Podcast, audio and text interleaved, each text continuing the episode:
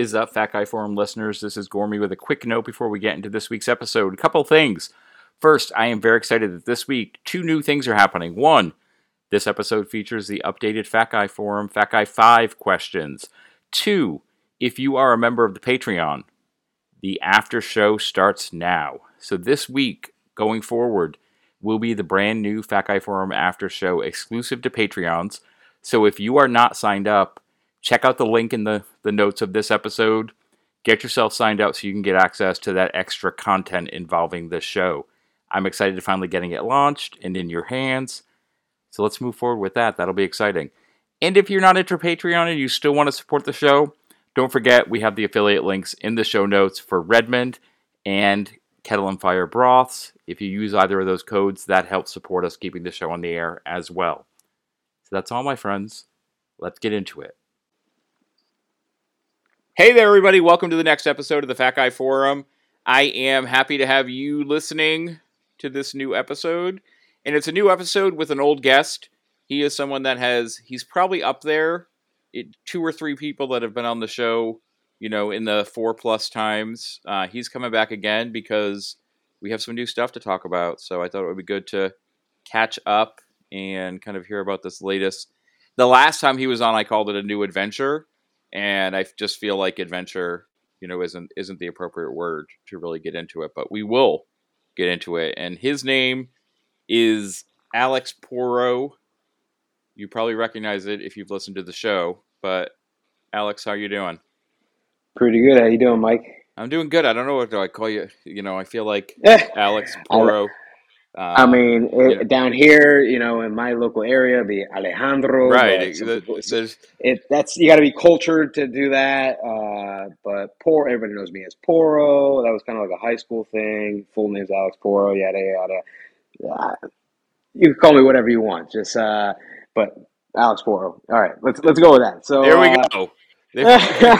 now that now that we now that we spent ten minutes on names, um, so I this I feel like uh, I hope that you're sitting down because there may be someone listening who hasn't heard one of your episodes before. Uh, I know that's that's a shock. Um, the last time you were on was just a little over a year ago, so you know we're we're we're we're not a lot has changed. bad. A lot has a lot has changed. A lot has changed indeed. So why don't you do a you know kind of a a quick overview of like who you are, you know, you know what I'm saying? Like, I yeah, yeah. I feel like every time I'm starting these now, because I could say what yeah. qualifies you to be on the Fat Guy Forum, but I now I how many times have I asked you that question? So yeah, uh, let's just get a you know give us a give us a quick overview of, of your story, and then we'll dive into you know what's been going on.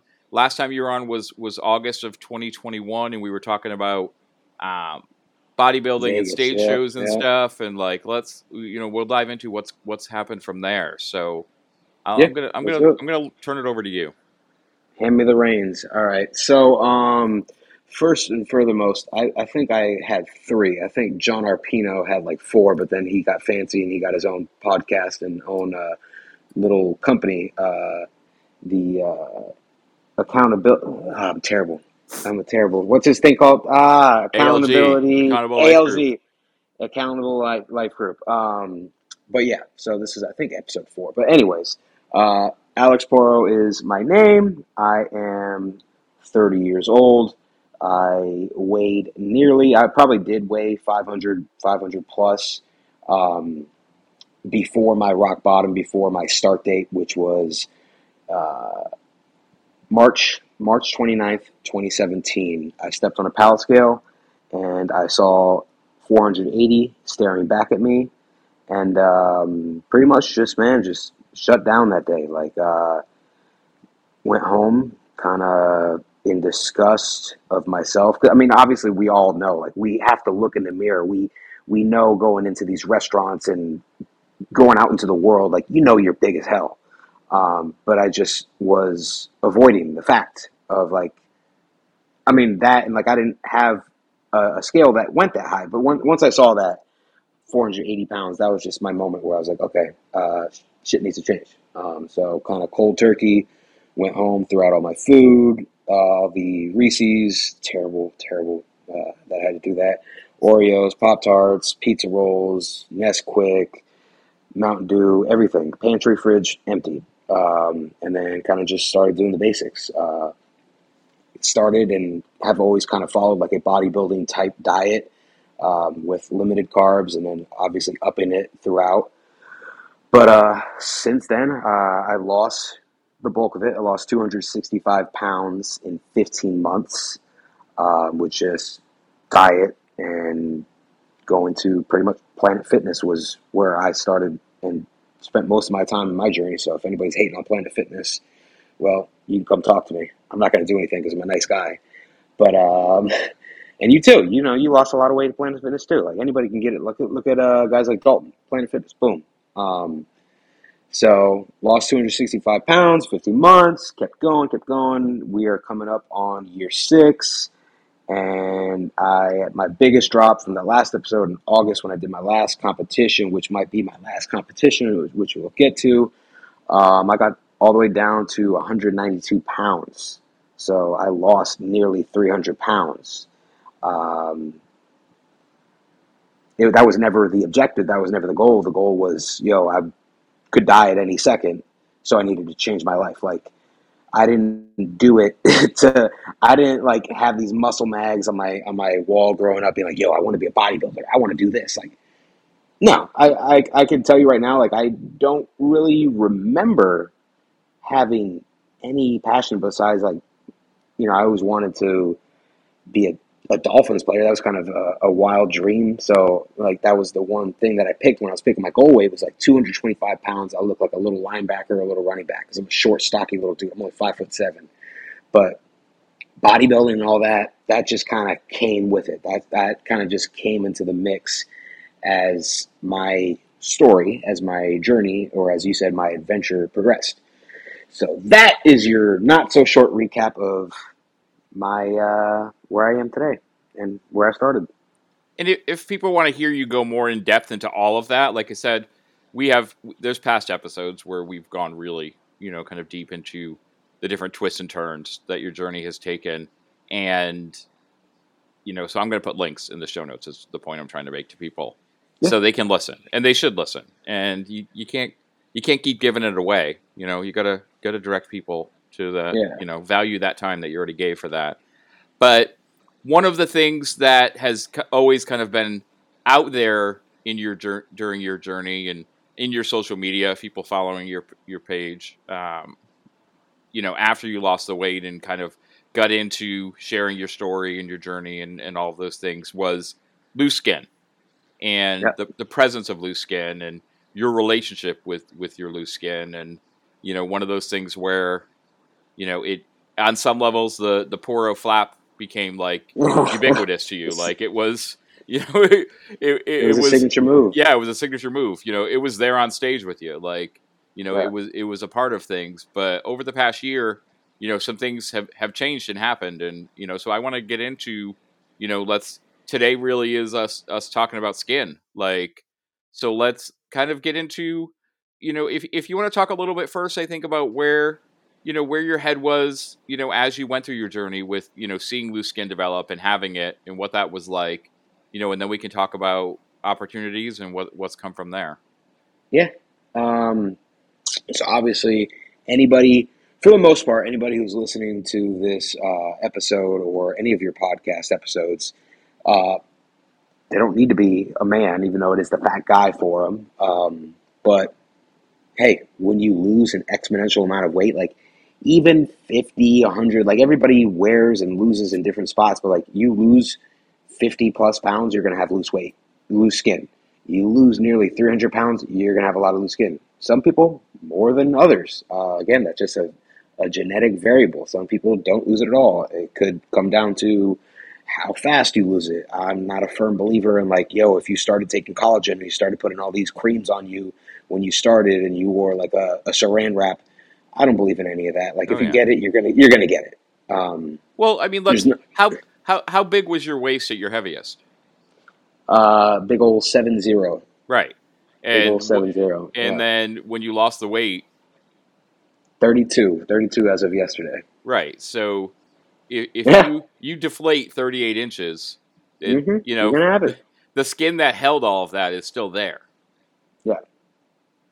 So I mean, kind of like you said, it's always been like my signature move, and the one I, I want to say it's the biggest fault, or not fault, the biggest like it could be a strength and it could be a fault depending on how the individual looks at it. But like my main thing is, yeah, genuinely, I do care what people think of me. I always want to be. I, I want to go down as like you know what I mean, not to be like grim or think of when our time comes, but I want to be remembered for like the person I was. So I don't want to. I don't. I don't ever want anybody to think otherwise of me. Like I always want to put my best me out there. But like my one biggest thing was like, bro, I didn't care. Like I was 500 pounds out on the beach without a shirt. I didn't care. Like if you were looking at me, cool. Like yeah, sure. It, adults looking at me, it didn't really hurt me. But like when you have the little kids looking at you, and they're looking at you like you're an amusement ride or a circus freak, and yeah, they say things because they're little kids and they don't know better. That's the stuff that like sticks, and it just it's like you're getting stabbed in your armpit, like just for a, a better like you, you, you know ah, it just shoots everywhere. Um, so then when I lost the weight, again, same thing. Like it didn't really bother me. Uh, it didn't limit me physically. I know a lot of people could get rashes, you know, back pain, you name it, type of complications. I never had any of that. Like when I was doing CrossFit, I would tuck it in my compression shorts and I would do box jumps. I would run. Like it had no limitations on me physically. Um, for better, you know, not TMI, but I don't put too much information out there. But like romantically, it never like it, it was never like an a, a unattractive quality um, romantically. Um, nothing. It was kind of just there. And uh, yeah, man, like having this surgery, it was uh, it was it was always something that whenever somebody would ask me, it wasn't important because quite literally, it wasn't important. And if I didn't have this opportunity, then I still wouldn't have had it because my main thing, Mike, is like you know this because you're a close friend of mine. Is like this past year, I stacked, stacked, stacked, stacked, stacked. I worked overtime. I hustled. Um, my thing was buying my house. I bought it. Like there's there's just there's everybody has priorities and like my priority was like yo I need to get out of my mom's house. I love my mom, but I was turning 30. I'm 30 now. I was turning 30. I needed to spread my wings. I needed to grow. Like if uh, it's it's not so much of a staying hungry thing, but it's just the stagnation. Like I, I needed to grow. Like I needed, I wanted to save my money. I wanted to buy my house. Boom, I did it. Awesome. Like biggest. That's the thing I'm most proud of. Like the weight loss, great. I had to do that. I had to do that to save my life. The 2020 uh, transformation competition that I have, like my bio doesn't have summer shredding 2020 champ. It doesn't have beginning and current weight. Like it has none of that. Like my trophy is in my old room in my closet at my mom's house. Like that's how obsolete and how unimportant it is. Like my house, that's my biggest thing that I I've done ever. Like again, like I had to I had to lose weight to save my life. It, there was no if ands or buts. Um, so that comes to the opportunity of the loose skin surgery. Um, and I can talk about it because uh, it's gonna come. It's gonna come soon enough. Um, I made just like I made friends with you over social media. Has its perks. I know we're gonna talk about it later. It has its perks and it has its faults. Um, I competed against a gentleman by the name of Anthony Lolly. Um, you know him. You I, you've had him on before, right? Mm-hmm. I think he has an episode. Yeah. Um, and I've compete. I competed against him, and he knows this, and I've talked about it before. Like, and um, this whole loose skin surgery was brought upon by me and him conversating back and forth, and we were able to work out a deal where I got his surgeon. Like, that's the only way. I love the way his surgery came out because he didn't have the chest incisions underneath his chest. Um, you know, obviously, if you're going to have a 360, you're going to have that line, but it's above my, it's under my pant line, and it's, and it's actually fading away pretty well. Um, but you know, me and him were talking back and forth, and you know, just bouncing ideas off of each other. Help, help me, help you, blah blah blah blah. Um, so my whole surgery was documented. While I didn't post much on social media, Um, my whole surgery was documented behind camera, and it's going to be coming out. It's already confirmed to become coming out on Amazon Prime, Roku, and they're still working on Hulu and Netflix. And it's going to be released uh, February, I believe. So I was able to get my surgery completely compensated. Anthony is putting together the documentary for all those platforms. The surgeon is going to get kickback from their, you know, I'm turning every time some every time somebody asks me where, you know, who's my surgeon, who's my surgeon, boom, it's called evergreen, I believe, is what he uh, Anthony calls it. You know what I mean? So it's just going to keep turning the table because there's again, there's guys who are losing weight and they want the best surgery. So that's when they look at me, you still got to put in the work. Like, yeah, it's just like losing weight. Like after you're underneath the knife, you still got to come back. You still got to put in the work just to, you know, make the uh, fill the mold per se. Um, so if that opportunity, if that opportunity never came, like this was the absolute biggest, hardest, most difficult decision in like the last six months, man. Like it was, it was a lot. It was a lot, and because again, that loose skin was never a detriment to me mentally, physically, romantically, anything. Um, so getting rid of it, man, I literally lost and left a big part of me in New York. So without this opportunity, I would still be flapping, wiggling, and jiggling. Um, Oh. Well, I want to talk about because I, I, I think one of the you know one of the reasons I like this idea of us being able to kind of kernel in on on your experience is for people to kind of understand what you went through before, what you went through after, and what you're still going through. Like you know, I, I think sometimes when people look at pe- loose skin surgery experiences, you know, I, you see more people kind of sharing the full story now, but often it's I had the surgery. Here's a couple pictures post op, and here's now we're six months later, and everything's dandy. And you know, so one of the, the opportunity I think is fantastic. You know, and that you know that you and Ollie were able to work on that, and I'm excited for people to see the documentary and for us all. You know, for I want I'm excited to see it. Like what I you just know, I'm gonna I'm gonna warn you and warn everybody. At you're gonna get to that halfway mark where there's it's literally everything. So you're you're gonna get to the the surgery table, and you, people are gonna see some pretty uh, gruesome stuff. So once you once you see that OR footage, you could fast forward or, or stop. yeah, Well, don't worry. I've I've already I've already avoided some of the pics that you've sent, you know, over the past year, um, you know, with my own squeamish stomach. But for you, like this was really your first major surgery in your life, right? Yeah, So yeah. what what went through? You know, the opportunity is amazing. Like Mhm. I remember conversations that we had about that opportunity, like you know, the fear of surgery and like what that Yeah. means and going under and all of that. Like, what was it? What was it like for you to make the decision to go through with it? Drastic, drastic. Uh, I could say a couple words. Um, drastic, uh, impulsive. Just because, again, it was it was such a big opportunity um, that it was just like all on a whim. I was very excited. Um, they flew me out.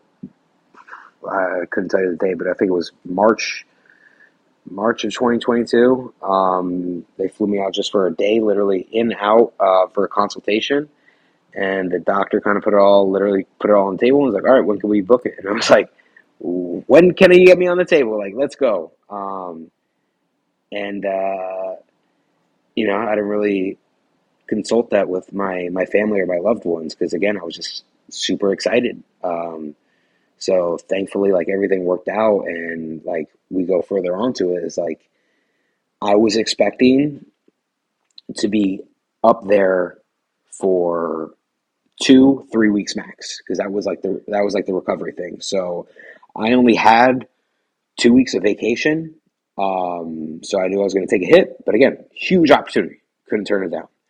Um, but the impulsiveness and the lack of planning was bad on my part, and it put a lot of stress on a lot of people around me. And but it was again like I, I regret it now, but it, you know we've all come to an understanding, and what's done is done, and like thankfully like I'm still here, and uh, you know, not to sound dramatic, but yeah, like because there was a complication. Um, so, uh, yeah, it was a big decision because, like you said, um, I it's it's not a flex, you know what I mean? Like even when people come up to me and they talk about, oh, I had weight loss surgery, I couldn't do it like you. Like, man, that's like give yourself credit. Like if you if you have to sit down and come to a decision for yourself and with your family that you need to undergo a procedure to help you lose weight, it's obviously a very important problem to you.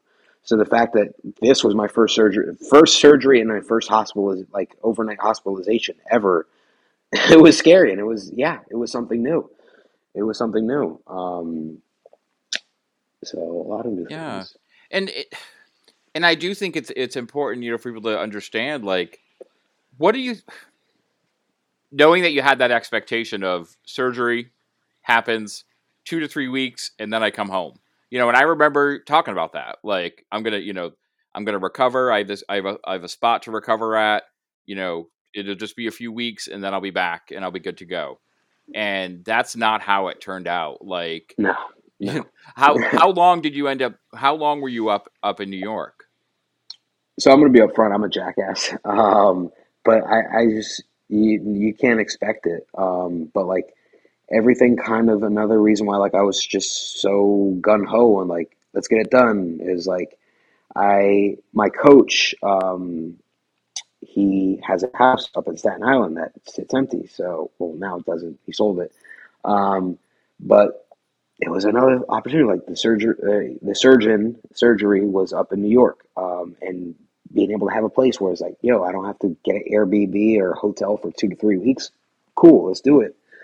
Um, but yeah, I was. Uh, I almost ended up getting a license updated with a New York address because I was up there for I was up there for five weeks. Um, because I don't want to skip right into it, but like three weeks into like two and a half weeks into recovery, I um I don't want to scare people, so like you know I I'm whenever somebody DMs me or you know it's going to be a documentary, is my complication was completely my fault. Um, I I'm not gonna lie, man. I was I was depressed. I was depressed. Like you're for me, it's not so much of the masculinity thing, banging on my chest, like, oh, I gotta go do this, I gotta go do that, but like just you know something that I, I've picked up, um, like going to therapy afterwards is like I was extremely in in flight mode. Like I, I just needed to go go go go. Like I, I just always needed to, you know, be moving, be working on something,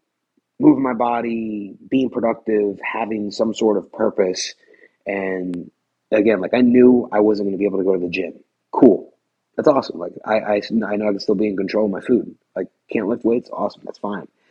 But having uh, uh, a drain, one above my crotch, one on my side of my hip, and two above my butt, sleeping, I don't even know what that was. Um, they gave you they gave me oxys, but I couldn't take oxys because they, for better lack of terms, they back you up and you can't pass pass any waste. Um, so then we went to um, edibles, edibles, and those helped a little bit. But again, just like being out of my home, being away from loved ones, like being away from my normal surrounding, being out of routine, being so stuck for a better lack of terms, just being stuck and having to watch TV, it, it led to depression. And I was just like, fuck, man, like, did I, did I make the right decision? You know, like just regretting all that stuff. So a lot of times when my mom was like, yo, we got to get up and walk, like you have to wear, they gave me these DVT compression boots to prevent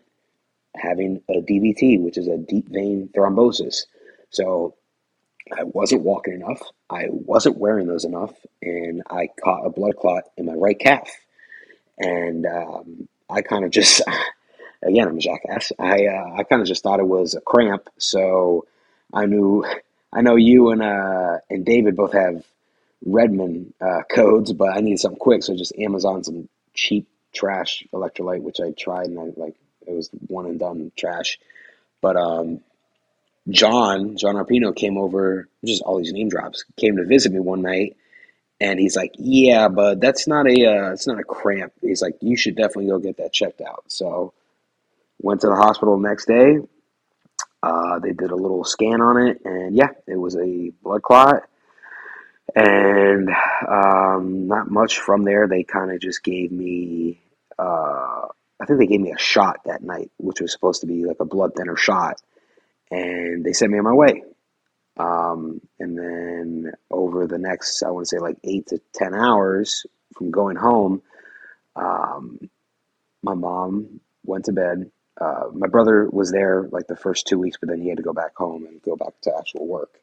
Um, shout out to my brother. He uh, took him 29, to, I was 29 at the point. Uh, took him 29 years to uh, have to wipe my butt and help me shower, but he's he's he's the MVP on there.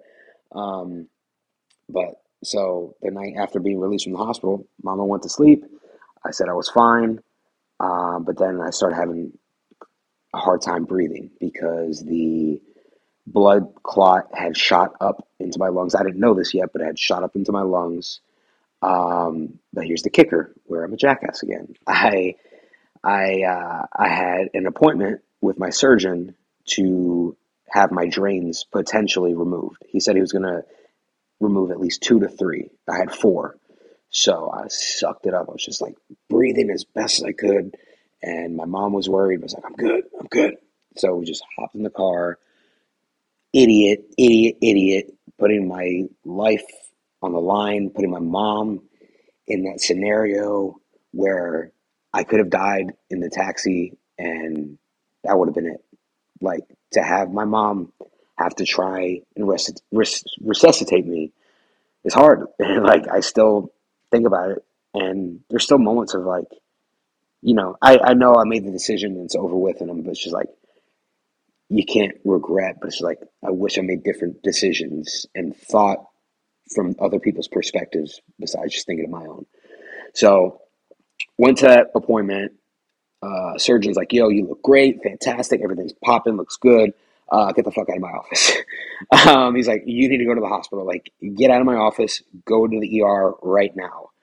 Um, again, I didn't know that it shot into my lungs, but we got there. I got to the uh, um, emergency room and they did another scan. Yeah, uh, shot into your lungs. You have uh, two blood clots that separated and shot into your lungs. Uh, we need to put you on oxygen and uh, yeah, spent almost uh, like a day and a half um, in the hospital, um, breathing on on oxygen. Like man, all this is new. Like never, never again. Like you, like you said, never had a surgery, never, never had a hospitalization, and uh, it was all self inflicted. Like everything. That's again like where the depression like the regret and all that. It's like all this didn't have to happen. It's not like I got into a car accident or you know what I mean.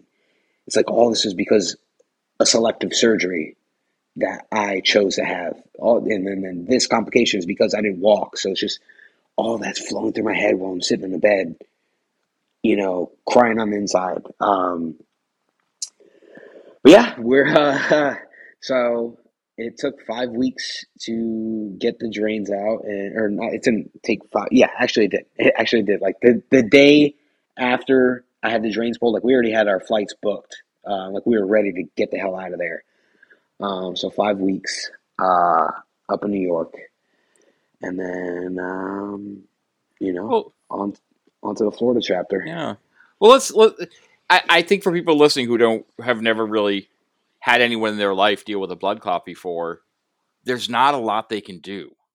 Like you know, they can give you blood thinners, they can watch it. Like there's just not. You know, and that's a and and I think it's a you know under regret never gets us anywhere, but it's important. You know, I I think the reflection you did is really important. You know, that idea. You know, and that's a message for people to hear. Like if you're having surgery and your doctor says you need to get up and move, you need to get up yeah. and move.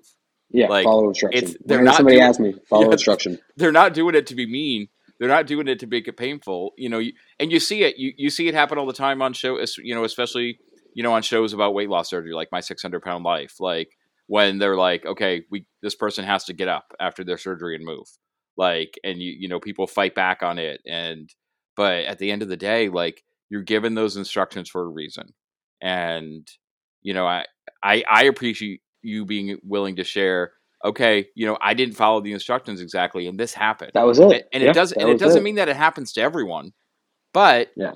it's good to be aware. You know, like having that awareness. You know, one is like the important PSA in what you were saying, but I think it's also natural, like that going through that experience and realizing that choices that you made, even influenced by depression, led to further depression. You know, like put you in this place mentally where it's like, okay, Regret- regret- not only regret, am. I like not because you know, and I remember us having conversations during that time, like, should I have done this? Like, it's it's an important perspective for people to hear because it also doesn't mean that that's the perspective you're going to have forever and that's the way you're going to Yeah. feel forever. Like, yeah, no, and it's like natural now, to go through that. Yeah, and like now, um, I'm in the clear. I'm a lot clear headed. Uh, is it because, you know, um, routine is completely back in swing? Um, like I kind of touched on, like I want to touch on is, you know, I started seeking because I was out of it and I was still dealing with, with those thoughts. Is I, I started going to seeing a therapist uh, week weekly, and I'm still going, and it's you know it's it's trickled down. It's you know things have the uh, the direction has changed because I've gotten over certain things, and you you kind of you go to therapy not to. And I want to say this for all my guys out there. Um, I know there's like a huge stigma on it, and I don't even really like posting much about it. Like whenever somebody wants to reach out to me, like I'm open about it. But I feel like if you overpost, you're kind. Of, It's not really attention seeking, but like when you overpost, it's kind of like okay, we we get it. Like you know what I mean? We get it. Um, but like I want to say for guys especially, you don't go to therapy because you're broken. You don't go to therapy. Um, you know, again, you don't go to therapy because you're broken. You go to therapy because you have certain things that you want to deal with that you need to learn and you literally need to unpack because I feel like a lot of us um, doesn't matter your background, um, but like for instance, like me and you, like we're we were addicts. We still are addicts, and we have our vices, and we know what we do to avoid. Um, but like we all have every single person on this planet, like we have a lot of weight that we we carry or have carried or need to unpack. And like I'm not saying because therapy is expensive. That's the one thing. Like I know we can go on and on about like Medicare, you know, not Medicare, but like healthcare and how like different prescriptions for like diabetes or whatever, like the whole system's flawed, but like it, it ain't cheap and like you don't have to go see a therapist. Like you could have like guys like you know, I could go to you, you can go to me, like you have to have a small circle that you trust and you could open up to, but like you have to unpack like bro, like I have I I mean, I still have demons. Like we all have demons, but if you keep those demons buried forever, like they're just going to keep arising. Like you have to punch those. You have to punch them in the face. You have to battle those demons. You have to take ownership and like really dig deep. So like yeah, like that's that's one of the main things is once I once I got back from New York, I still felt a lot of regret. Like I still like, dude, did I do the right thing? And then it was, I couldn't go back to work. I still couldn't fucking. Again, it's not the masculinity thing, but it's like couldn't provide for myself, Mike. Like I couldn't. I got back and they wouldn't let me work until I was eight weeks. Like I had two weeks of vacation. Like sure, I had a rainy day fund, you know, but I also had to buy AC for my place a couple months after I bought that. Like it, it's life, it's part of life. But like I, that's why I had a rainy day fund. But like just having to be like, hey mom, I might need to borrow some money, and you know she's always going to be there, and I'm fortunate for that. Um, that I never came from a family that like struggled to put. I mean, clearly, you know, never struggled to put food on the table. But like having to rely, like, hey mom, I might need to borrow, you know, five hundred dollars just so I could keep my electricity on, or get gas, or get groceries, and then again, it's the being stuck again. Like, I okay, you can't go to work, you can't go to the gym, so sit your ass down and binge watch. You already watched everything on Netflix. You already watched everything on Disney Plus. Like, what, are we gonna do? Go to the dark web? Like, I don't know. Uh, I was just running a thing, so I started reading, and then, you know, you could only read so many self help books until you realize, like, yo, I'm not broken. Like, I don't, you know, a lot of this stuff is, you know, I, I don't need all this stuff. I could I could just read, read, read, and cram all this stuff, and it's good to read and have knowledge. But I decided, hey, yo, I need to go and unpack, unpack. Yeah. So that's why I started going to therapy. Well, and that was going to be my next question. Like, what, what was it like making the decision to to to go into th- you know to, to start using therapy as a tool?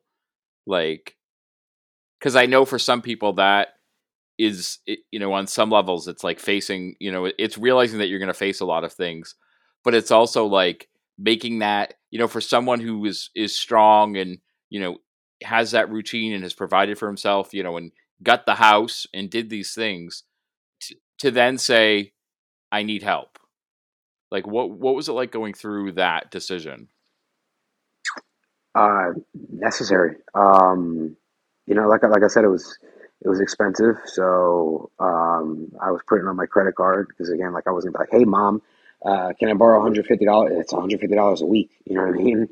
Um, so I wasn't gonna be like, hey, mom, I need one hundred fifty dollars to go talk to this guy, and uh, I'm not gonna put this. You know, we have a mutual friend who also reached out, and I've had a couple guys just because I've briefly talked about it reach out to me about finding a therapist and why and all this other stuff, and I kind of had a weird way of going for it. Um, I did all these searches, and there's a ton of them out there, and I was looking at obviously backgrounds and what they specialize in, um, but my main thing is my guy that I found. Uh, Shout out to Andrew Kaplan. Uh, um, that's my therapist's name. I don't know if you, anybody's going to Google search the local, but uh, he is a bearded gentleman. So I saw his face. I saw a man with a beard, and I was like, "Yo," I think I've only dropped one on here so far, but I was like, "Yo, this looks like a guy that I could say fuck in front of." You know what I mean? I, I, I wanted somebody that I could open up, cry, and I'm never, I'm very calm. Like, I don't have like outbursts of like anger or anything. I don't drop F bombs, blah, blah, blah, blah. But I just wanted somebody to like, yo, I can sit down and like let it all out. You know what I mean? So I, I didn't feel like I could do that with like a little 75 year old white lady.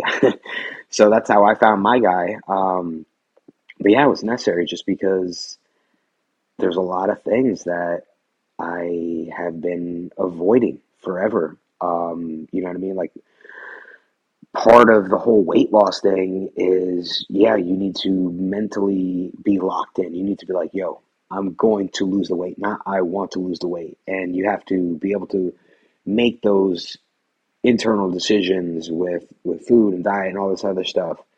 But you know, there was a lot of things like I came again, I came from a great family. I was very loved, but there was reasons why I acted ways that I did. There was reasons why I threw a fit when we were leaving Kmart and my big ass didn't get uh, crazy bread and pizza and a Coke ICEE from the Little Caesars. Like, there's all these reasons, and not to like, I'm just throwing a little detail out there. Like, I love my brother to death, but one of the biggest things that like I unpacked going to therapy is like everybody has childhood trauma. Like it doesn't have to be you were molested or physically abused, but like, yo, I had that comparison again. Like I love my brother. I had that compare that comparison thing. Like my brother was always he was hefty, um, but I was always heavier. I was always the fatter little brother. I was now I know it's all decision making, like internal, like, yo, if I could do this, I could do anything. If I could lose this weight and I could, I've proven myself, like, I could, anybody could do anything they set their mind to, you know, to an extent. You know, I'm not going to jump out of an airplane without a, a parachute. But, um, you know, I was always the stupid little brother. Like, I failed two grades in, in, uh, in grade school. Um, so I didn't graduate high school until I was 20. Like all these things. Like my brother went to college. He was always like, bro, it was always loved him. I still love him, but it was like always the comparison thing. So it was like I would numb myself by just being the funny fat kid, like you know, throwing a fit, getting the food, uh, trying to find trying to find love in that food. Um, so these are all like little small details that I've unpacked and I've learned about myself because you have to, you know, you have to fight those demons or they're uh, i'm not saying like yo i'm, I'm gonna regain if i didn't like i that's the type of thing like i talked about earlier like i'm I'm very I'm not extreme anymore, but like I was very much so into that that flight mode. There's there's fight, there's flight, there's uh freeze, and then there's fawn. Like I have a couple, you know, qualities, um, and these are all trauma responses. If for people who you know want to Google it, is um, I had a couple, you know, qualities from fawn, um, but like I was very needed go go go. Like I needed to have systems in place. Okay, we're gonna be here. We're gonna do this. Um, like right now, uh, 15 minutes ago, Michael, I was supposed to, excuse me, Michael, Mike, I was supposed to eat. If I was still so rigid, I was supposed to eat uh, five ounces of blueberries and 22 almonds. I was supposed to eat that 15 minutes ago. I didn't. I'm good. I haven't gone to the gym in two days. I'm good. I might go later just because, again, it's a it's a rainy day and I'm feeling pretty uh, strong after all that paella last night. Um, but like, these are all things that like I, I learned about myself and I'm still learning about myself. Is like, you know, I had shit. I unpacked it. I I had qualities and traits that I didn't see myself, but other people saw and then they acknowledged. And then I was like, yo, it's true.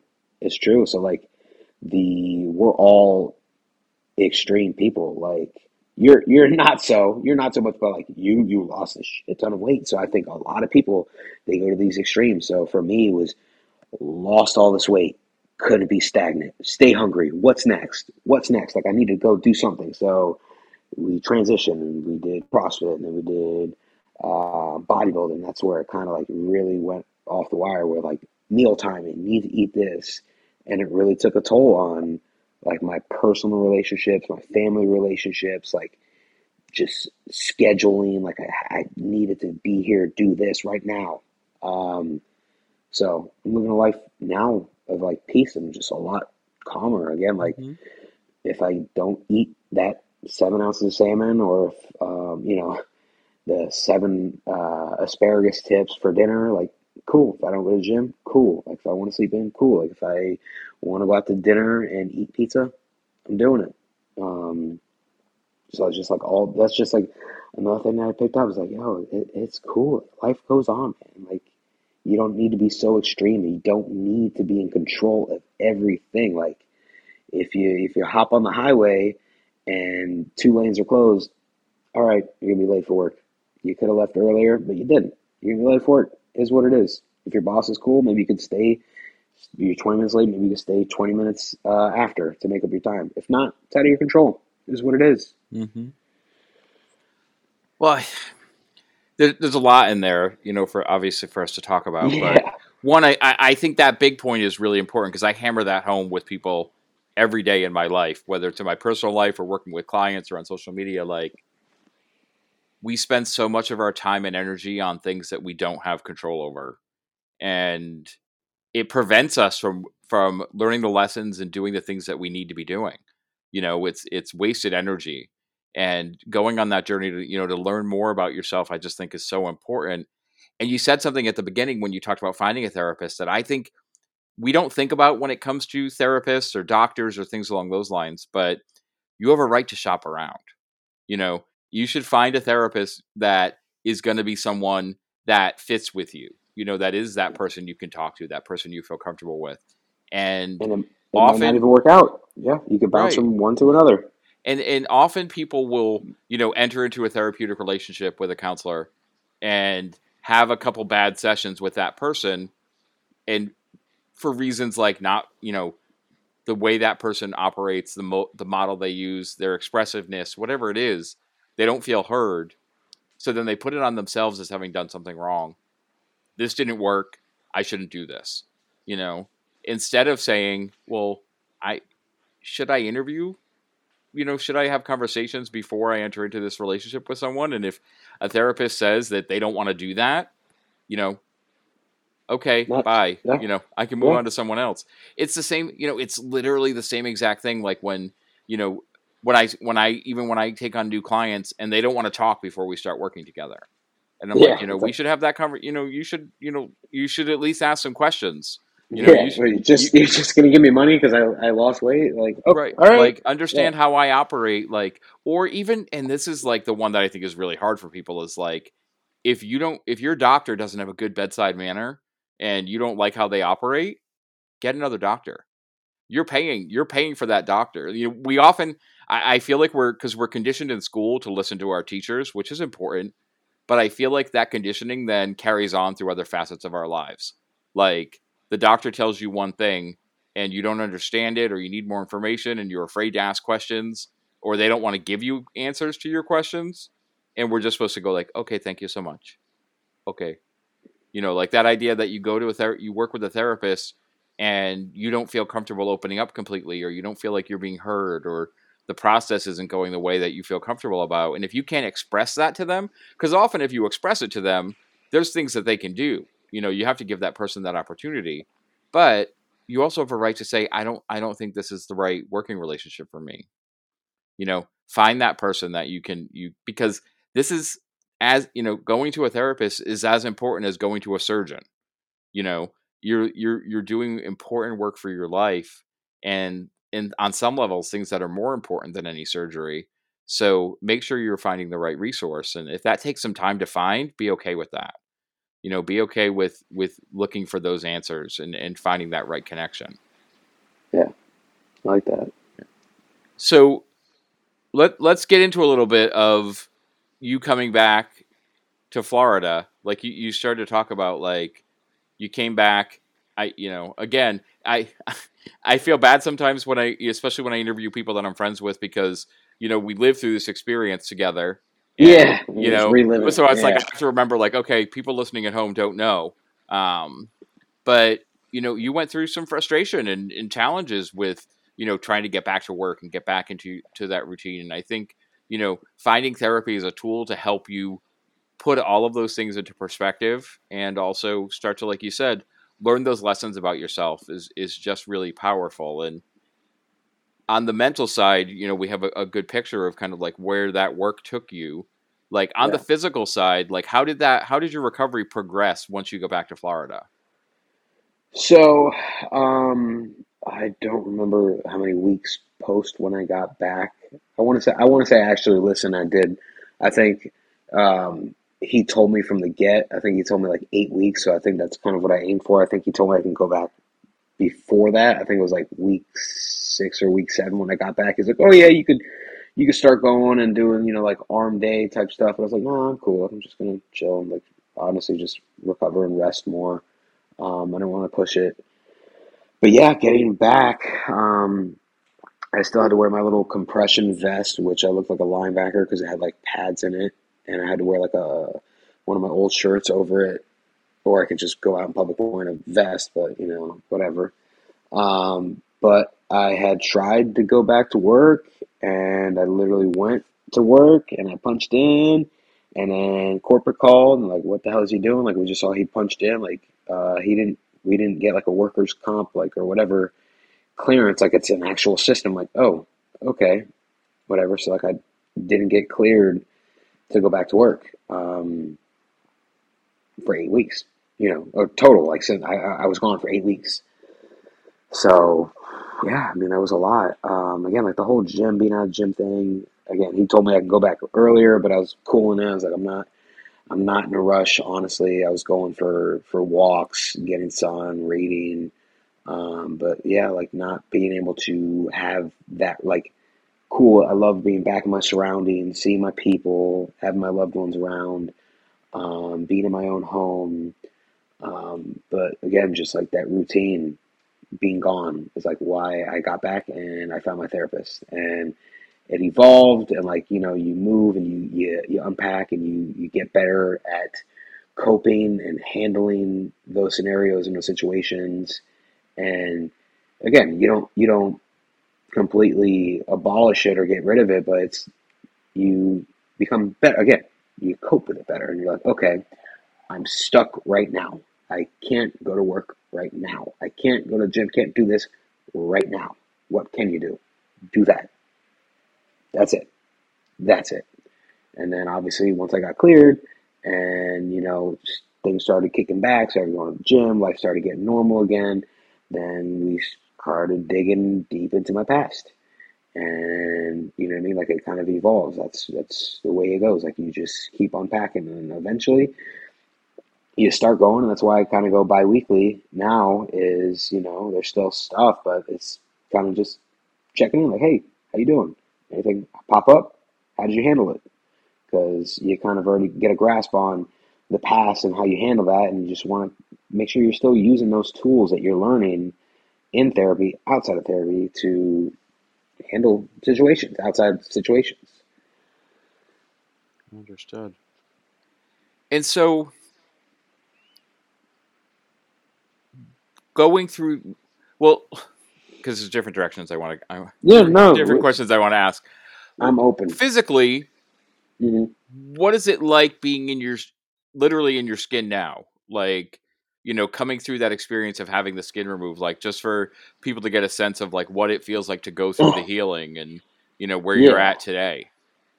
Um. So now, um, I know, I know you hate it because whenever I like eat something big, I think um, I don't even step on the scale for like measuring or any of that. I kind of just step on it just out of curiosity, be like, hey, okay. Um, after paella night and all that, I think I was two eighteen this morning. Um, but just I'm I want to say I'm back. I'm back. Like my strength is almost 100% back. I'm not planning on deadlifting 480, 500 pounds anytime soon, but I could deadlift and, you know, rep out 315. I'm pushing 100, 115, 110 pound dumbbells. I'm, uh, you know, again, I'm a lot looser with my training, so I don't really stress like doing in gym cardio. Like I do a lot of cardio at work, my manual labor, like loading, unloading the truck, bringing product up and down people's homes and their stairs. Um, so physically, I'm back. Um, I did have a couple spots on my uh, pant line, like the incision line, that like kind of opened up um, just from maybe starting like bent over rows and deadlifting a little too early. Um, but as far as like everything's everything's healed. Um, and uh, it's still wild. Like I don't have phantom moments where I'm like, oh, I feel like it's. Uh, there's there's times where like I'll be if I'm sitting down in my work truck for a long time, like a long hour and a half drive. I'll kind of feel like I'll kind of feel like, hey, my stomach's out here, but it's really not.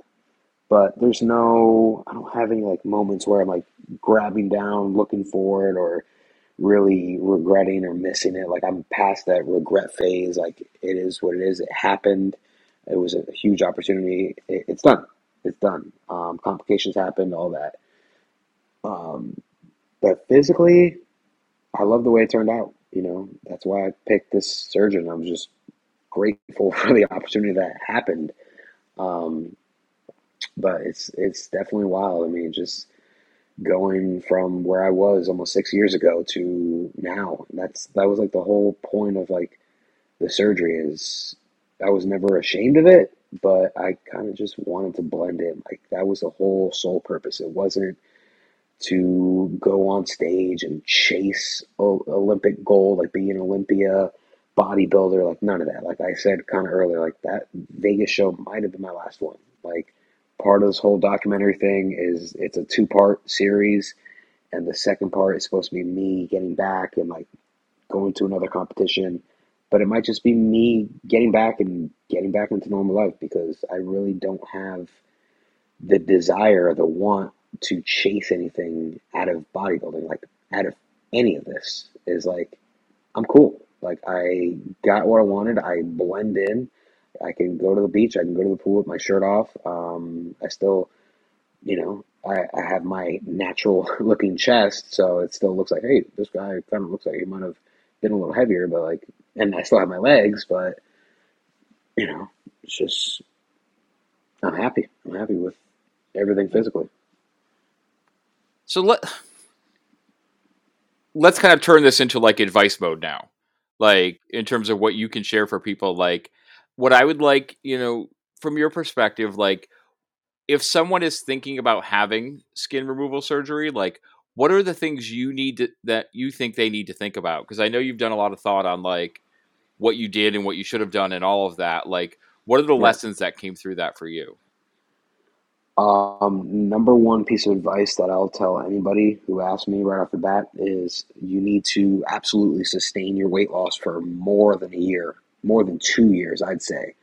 Um, because be, it's cool, like, especially, and again, not knocking, but if you have weight loss surgery and you have this drastic 100, 200, 300 pound drop, and then you go to have weight loss surgery because, you know, again, there are chances that, you know, there are some surgeons that operate just off of financial. Like you pay for it, boom, we'll, we'll do it for you. And they don't do the the mental work. I know it's pretty normal now. Like you have to go through a psych evaluation to have it done, but there's also some doctors that you just pay it and you, you get it done. So don't do that work, that mental work, and they don't sustain it and they lose all this weight and then they have it chopped off and then they have a regain.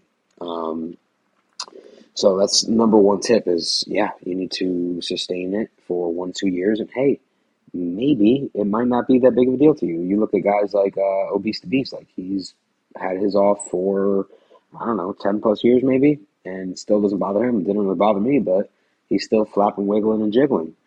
Um, so it might not even be that big of a deal. So that's number one. Um, number two is do your research.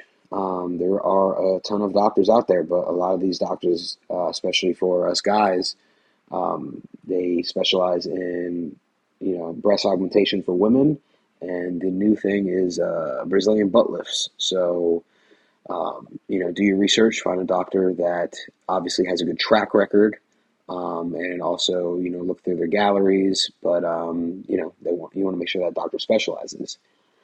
And three, kind of like we stressed earlier, follow instruction. Follow instruction. What I did not do post surgery. Do not do what I did not do.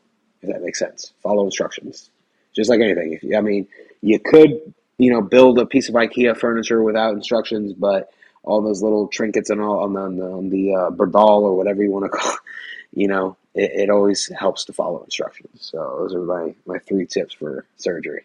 Which I think are all fantastic. Like the first one, I every discussion I've had over the years, you know, when I've had just random Instagram discussions or uh, there was a project I was working on a long time ago and, and talked to a couple skin surgeons, like they always say, ideally, be at least like one year, if not two, you know, two plus years maintaining your weight before you consider consider skin surgery. And I think you see it on social media now all the time. Like people, you know, hit goal weight and schedule their skin surgery three months later. And it's like, this is like your first major, you know, kind of weight loss journey. It's exciting. And yes, you want it, you want that change to happen, but you need to, the working on those skills of maintenance and all of those pieces are take so much energy and, and mm-hmm. direction that you, you can run into trouble. Like, and I also just think from a physical side, that was one of the discussions I had with a doctor. Like, he was saying like you want to see what your body does during that time. You know, how does your body handle the loose skin? Any of that healing, you know, all of that. Like weight loss is trauma. You know, we physical trauma. Weight loss is, you know, as much as it's a benefit to the body and saves lives, like it is physical trauma. Your body needs time to relax and you know and adjust to right normal life after being in that traumatic place for for some yeah. people years. Like understand that that's something like, dude, that you, you you just lost like for instance, like me and you, like we were heavy dudes, like you just lost a more than average, like you know what I mean. When you lose two hundred plus pounds, like I don't know what the average male weighs, like one eighty, maybe two hundred. So it's like you just lost a larger than average male. Slow down, relax a little bit, live with it a little bit, and um, you know, at the end of the day, like uh, everything. Whenever I make like a, a, a you know, a post with any information, I always say take my advice with a grain of salt because listen, people are going to do what they want to do. You can't change people. People are going to make their decisions, and hey, you can just give that advice, and that's that's what we're doing here. Like this is all just advice, and yeah, that's the most important part. Is like, yo, you have to relax. Like you have to make sure that this number that you're at is sustainable because you might jump 40 pounds and you get this weight off super skin tight to where you were and that was like another one of the discussions before I had the surgery. Is um, I love Anthony, but Anthony was telling me he's like, "Yo, you should go into like a competition cut, and like really get down so they can get you really tight. But then I was like, yo, it's like sustainably, like I don't like sitting at 200. Like I like sitting at 215, 220. Like you don't want to go super down and get super tight and you uh, uh, just feels like you're always like protruding through that. Um, so you have to find that, that comfort bubble, especially for you know skin removal surgery. Mm-hmm. 100%. And I think the second point you made is is so important too. Like find a doctor that you're comfortable with. I think often you also see people, you know, especially if they find a because often insurance doesn't cover skin removal surgery, and when it does, you might be in a funnel to this is the only surgeon you can use. So a person will immediately jump to being okay with that, and Or they or they go to somebody who just has a bunch of followers right, and you know what I mean. Then you don't you don't get that same uh, for better life terms. You don't get that same bedside manner. Like my doctor, obviously he's in New York, but he FaceTimes me, he texts me, he checks on me. You know what I mean. So if you get Doctor Miami or one of these big ass followers, and they're cranking out all these surgeries, like one, I mean, obviously they're safe because that's what they do for a living. But when they're cranking out tens, twenties, thirties, and forties, you know, a, a bunch of surgeries a week, like the quality kind of goes down. And then obviously you're going to be talking to their um, secretary and not them. You know what I mean? So you you want that you want that direct connection. Like this dude's literally, you know, or male or female is literally getting into your body. You know what I mean? They're seeing everything. So you want to make sure that you have that relationship. Like, hey, am I going to be good? Like, if there's anything that pops up, anything, any questions, you're going to be available, or am I going to get a voicemail? right. And and Anthony shared it when I interviewed him. Like he talked about finding a doctor that understood weight loss, sur- you know, weight loss, not weight loss surgery, skin skin removal surgery for the male body. Like it's male and female bodies are handled differently when it comes to these things, and making sure that the doctor can clearly articulate to you their perspective on that. Like so, again, it, it's the same the same thing with the question, you know, about questioning a therapist. Like question your surgeon. Like get the feel comfortable with the person who's going to be doing work on your body. You know, who's you're going to be going under anesthesia. You want to be trusting that person who's going to be there when you're unconscious. Yeah, listen, he did literally he did all the footwork. Like he I just saw his results obviously from being on stage with him and all this other stuff, but he did all that work when he was having before he had his surgery his surgery done.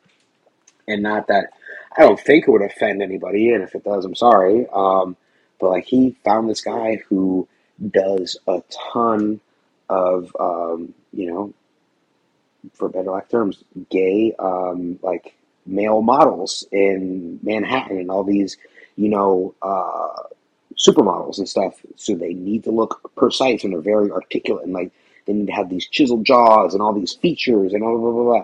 So it's like, all right, this guy does it. This guy has, you know, the magic touch. This guy, no cap, be bussing. You know what I mean? Um, Caleb's gonna love that. But like, it just attention to detail based on his uh, his clientele was was huge. And uh, Anthony, you know, under underwent I don't know how many different consultations, and I was kind of like, yo, I like who did yours. Like, let's can we make that happen? Mhm. So And on the flip side of all of this is still the message that if skin removal surgery doesn't feel right for you, you don't have to have skin removal surgery. Like you said, you know, there are other people in the in the the social community, you know, that that have lost, you know, a significant amount of weight, kept it off and never made that decision. So understand that it's a personal decision at the end of the day, regardless of what opportunities come forward you know, even with the opportunity placed in front of you, if you had decided you didn't want to do it, that would have been okay.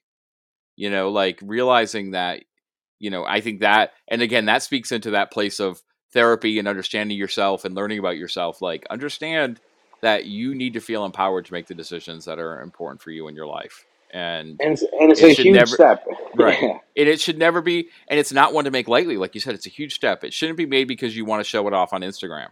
Like, Yeah, that, that I was I was gonna say that like if you're doing it for, I mean, obviously most people are gonna have uh, cosmetic, and this really opened my eyes and like changed everything for me. Like I said, this last past six months is like my perspective on life in general. Um, is like people are gonna have cosmetic surgery, and it's it is more than okay not to like the body that you were born with, and like it might be a nose, it might be your ears, it might be anything. Like that's fine. But for me, like undergoing, and obviously mine were self inflicted complications, is like it's a big step, and like you have to want to do this for you. Kind of just like losing weight. Like sure, I I I cringe. Like I have a Snapchat, but I barely use it. Um, me and you both had those brand new me videos, and I've seen one like, oh, this girl dumped me, so I lost weight to get her back, and it's like, no. Especially like, especially with like, uh, you, you can even do the weight loss and the surgery. Like, if you're doing it to people please, or like you said for social media, like, yo, I need, I lost the weight, but no, I need to be popping. I need to have chiseled abs. I, I need to get rid of the loose skin. Um, you know, it doesn't even need to be like social media, but like validation. If you're doing it for validation from others, why? Why? Like sit still. Like this is a huge step. Losing weight, loose skin surgery, like any cosmetic surgery, has to be for you. Just like any decision you make in life, like it has to be for you. And if it's not, why? For sure. And at the end of the day, make those decisions for yourself. Don't make them for anyone else and, and understand that it's okay. Social media can go away. Social media could disappear at any time. You know, it has to, you need to be doing this because the rest and also honestly, you know, I as as an old person, um, eventually you realize that there there's bigger things going on than social media. Like, you know, there. You think you, you think uh you think Instagram's gonna last another ten years? Probably not in the the form that it is. You know, I uh, it's I think these things are going to keep changing, and you're going to have to keep keeping up with what the the different not not even just talking about trends right now, but the idea of like how social media presents itself and what form it takes, and I think it'll all continue to evolve. Like, and you know, I I for me personally, I I don't even like how Instagram is now. I hate the focus it's, on reels. You know, it's for me, TikTok Junior, TikTok well, Junior. Also, I I don't have the attention span for reels. Like reels, I I almost liked when it was like when stories first came out and they were like 10 second stories. Like, and now stories can be a minute. Like, never mind, you know, eight minute re- like reels that go on forever. Like, no, yeah, I like I I like looking at a scrapbook. I like what Instagram used to be, and I I honestly think we'll see a renaissance of that, whether it's on Instagram or another app. We'll see it kind of circle around again once people kind of get past what's going on right now. But it is. It's just it it's so loud. You open up your phone, and right? It's just well, some and, reels like shit. And we're gonna and we'll, we'll for those people that are listening, um, we're gonna do a little bit of a deeper dive into social media on the after show, the Patreon after show. So I don't want to get too much into it then, but that's where that's where we can talk about some of the new things that are happening on Instagram that I would love to to bring up. Um, so, kind of segueing from like that same point is like, you know, that's another like aspect that I took away from this, and um, again, not saying that anybody who is affiliated with Redcon won't get this far into the episode, but like there was even like speculations of Redcon being in some trouble and like going out, going bankrupt, and I had people like DMing me, and it's like end of the day, it's like, yo, social media disappears. I don't rely on it for income. Mm-hmm. I don't. I don't rely on it for validation. Like it, it it's kind of a double edged sword. Like you talk about mental health, you talk about therapy, and then you don't post for a couple days, and you get surrounded with DMs like, "You good? Everything all right?" And like, yeah. Like I went to the gym yesterday. I went to the movies with my mom. I went to go see my grandpa. Like I'm good was I supposed to post and let you guys know? So like if social media's gone, cool. Don't rely on it for validation. Don't get paid from it. Like um, Redcon goes, I don't make that much bank off of it. Like I'm not Kai Greene. I'm not a super athlete. Like I get some income. I get free product. I have to pay for protein. I get to you know send you pre workout sometimes. Um, don't rely on it. So that's like the whole another aspect of like my life. It's like once these things go, I could keep going. It's fine. Mm-hmm. You know. Well, and, and I and I don't say any of this to say that I hope they go away or any any of those no. things go away, but it's that idea of just knowing kind of like where you are in your life and what's important. Um, so I appreciate you opening up and sharing everything that you did today. Like, let's let's start to wrap this up and actually talk about what's important in your life right now. Like, what are cool? What are the things that you've got going on that you're focused on? Um, so as you know, and I won't go into too much detail, but um, you know, just family, man, just just being present, being present. Like last night, uh, I went to my buddy JC had a birthday party, and like one thing that I've you know done a lot of now is um, whenever I go out to eat, go out to any social gathering, anything, um, my phone stays in my truck. I'm just present. I like to be there, engage in conversation. Oh, did you get this time? No, I'm sorry, my phone's in the truck. Like just being present, like even on the weekends. Like I, we were talking earlier, I was like, "Oh, I'm gonna ghost." You know, I was ghosting yesterday, whatever. Just for no lack, no other lack of terms, but just I'm just chilling, I'm just doing me.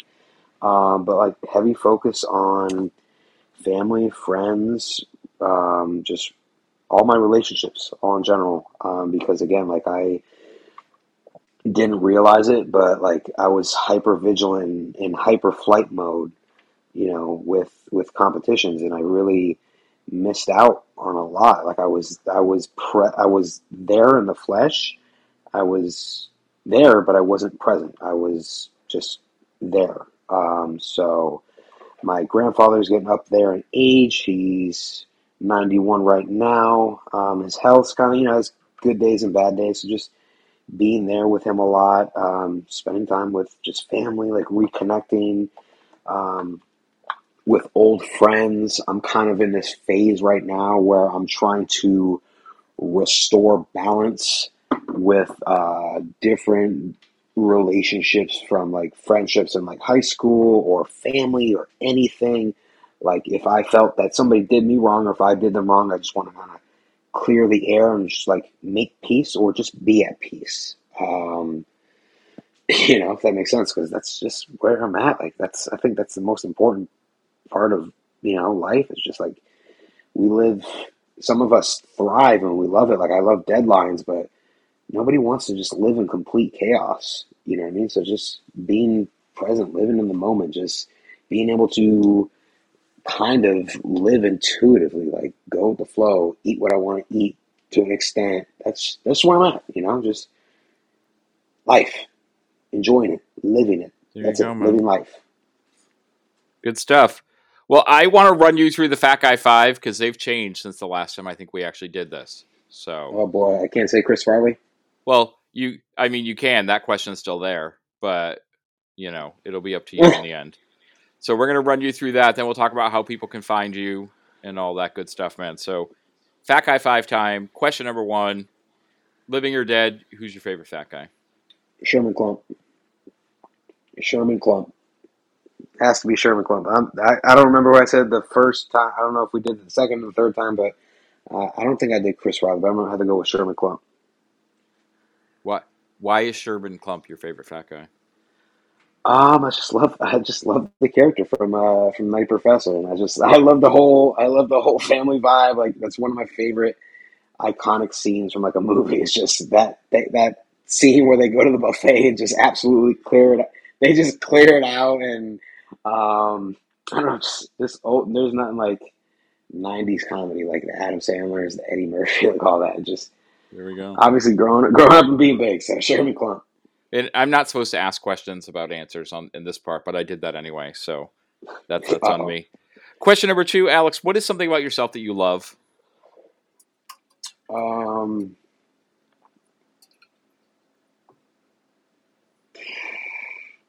I, I mean, there's a lot, but I just want to say like my uh,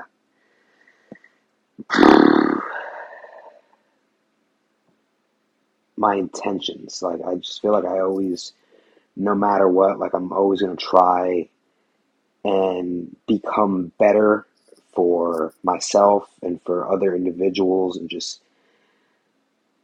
I just I don't know. I just I just always feel like not that there's something to prove, but just like I just always want to just be better and mm-hmm. just prove myself worthy and you know just be a good person. I don't know. I like it. Question number three, man. Thinking about this past, you know, you're going on almost six, you know, six years there, man. What has been the most important new habit that you've developed? Um,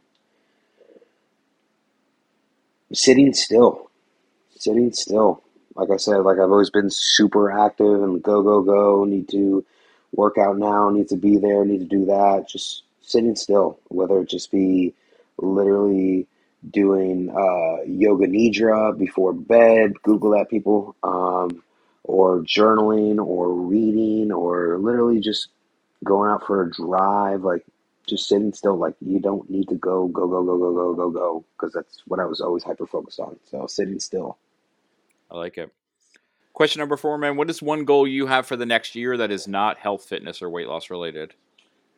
Um, rent out my current place and buy another place. Nice. I like it.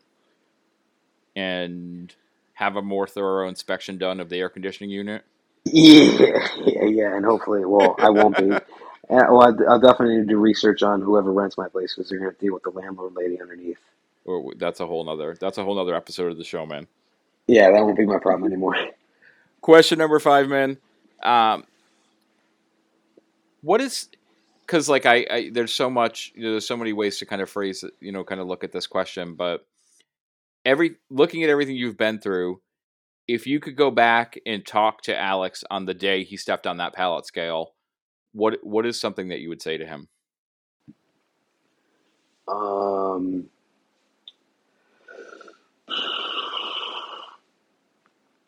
buckle up. I don't know, like, bro, like everything, every aspect of my life has changed um, since that day, besides my job. To be honest, I'm still working the same job, but everything has changed. So, um, buckle up, buckle up, man. That's it. That's all I can really say. Like, there, there's, you know, I wouldn't change anything because, like, butterfly effect, but like, buckle up. i like it well alex i always appreciate when you come on the show and i really appreciate this time you know kind of what you took us through in, in terms of the, what you've been through this past year and if people want to follow along and if for some reason they're not already where do they find you man Uh, you can find me at uh, Keto D Fit. No, um, find me at Porro Porro ninety two. That is P O R R O ninety two. Uh, that's really the only place I'm really active. Um, if you message me on Facebook, I probably won't check it. To be honest, I'm barely on there. Just go on there for memories. Uh, TikTok, don't believe in it. Uh, so Instagram, Porro ninety two is where you can find me. There we go. Well, everybody, connect with Porro if you haven't already. Go back and listen to those other episodes as well. That'll all be in the show notes. You can, of course, find me on Instagram as well at Gormy Goes Keto, on Twitter at Gormy Goes Keto.